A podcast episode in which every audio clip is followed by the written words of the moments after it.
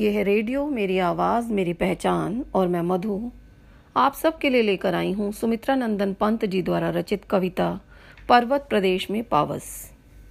पावस ऋतु थी पर्वत प्रदेश पल पल परिवर्तित प्रकृति वेश।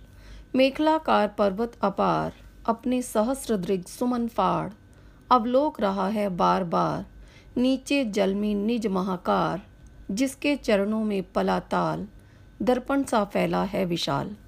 कवि कहते हैं कि पर्वतीय क्षेत्र है। वर्षा ऋतु में ऐसा लगता है, मानो प्रकृति पल पल अपना रूप बदल रही है। सामने विशाल काय पर्वत करघनी के समान दूर दूर तक फैला हुआ था। उस पर हज़ारों फूल खिले हुए थे। वे फूल, मानो पर्वत की आँखें थीं। ऐसा लगता था, मानो वह पर्वत अपनी हज़ार हज़ार फूल रूपी आँखों से नीचे फैले जल में अपने विशाल आकार को निहार रहा था। उस पर्वत के पाँव के पास एक विशाल तालाब था, जो दर्पण के समान साफ़, स्वच्छ और पारदर्शी था। उसमें से पर्वत का प्रतिबिंब दिखाई दे रहा था। गिरिका गौरव गाकर झरझर, मद नस नस उत्तेजित कर, मोती की लड़ियों से सुंदर, झरते हैं झाग भरे निर्झर गिरवर के उर से उठ उठकर उच्च आकांक्षाओं से तरवर है झाँक रहे नीरव नभ पर, अनिमेश अटल कुछ चिंता पर। कवि कहते हैं कि पहाड़ों की छाती पर बहने वाले झाग, जैसे जल वाले झरने, ऐसे मनोरम लगते हैं मानो ये मोती की लड़ियाँ हों।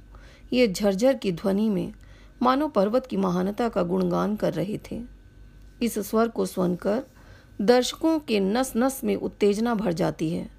वे उत्साह और उमंग से ओतप्रोत हो जाते हैं।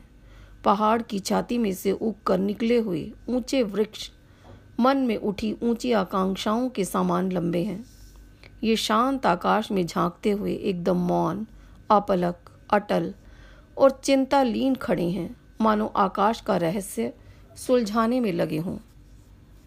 उड़ गया अचानक लो भूधर फड़का अपार पारद के पर रव शेष रह गए हैं निर्झर, है टूट पड़ा भू पर अंबर। धस गए धरा में सभय शाल, उठ रहा धुआँ जल गया ताल। यूँ जलद यान में विचर विचर, था इंद्र खेलता इंद्रजाल कवि कहते हैं, लगता है एक पूरा पहाड़, पारे के समान धवल और चमकीले पंखों को फड़फड़ाता हुआ ऊपर आकाश में उड़ चला है। आशय है कि अचानक पारे के समान बहुत अधिक श्वेत और चमकीले बादल आकाश में छा गए हैं। यहाँ तक कि झरने भी दिखना बंद हो गए हैं। बस उनकी झरझर की आवाज़ शेष रह गई है। तुरंत बाद उन बादलों से इतनी तेज वर्षा हुई कि लगा जैसे आकाश धरती पर टूट पड़ा हो। उसने बारिश रूपी बाणों से धरती पर आक्रमण कर दिया हो।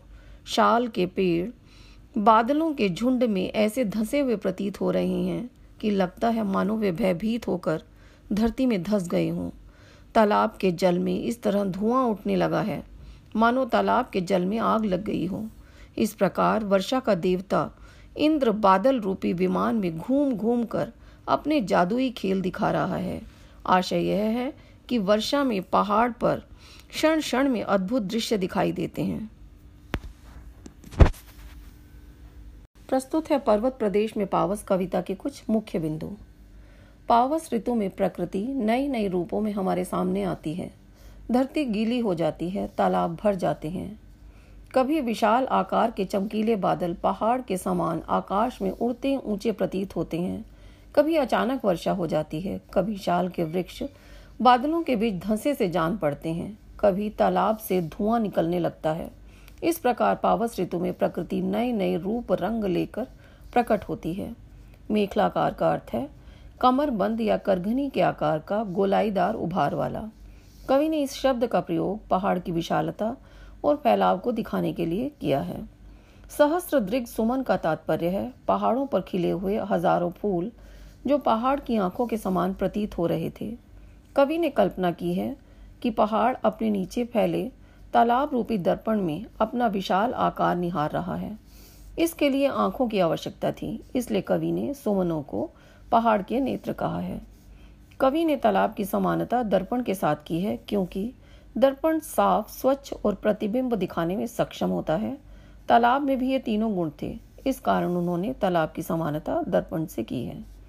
ऊँचे ऊँचे वृक्ष पर्वत के हृदय से उठकर आकाश की ओर देखकर सोच रहे थे कि वे कब आकाश को छू लेंगे?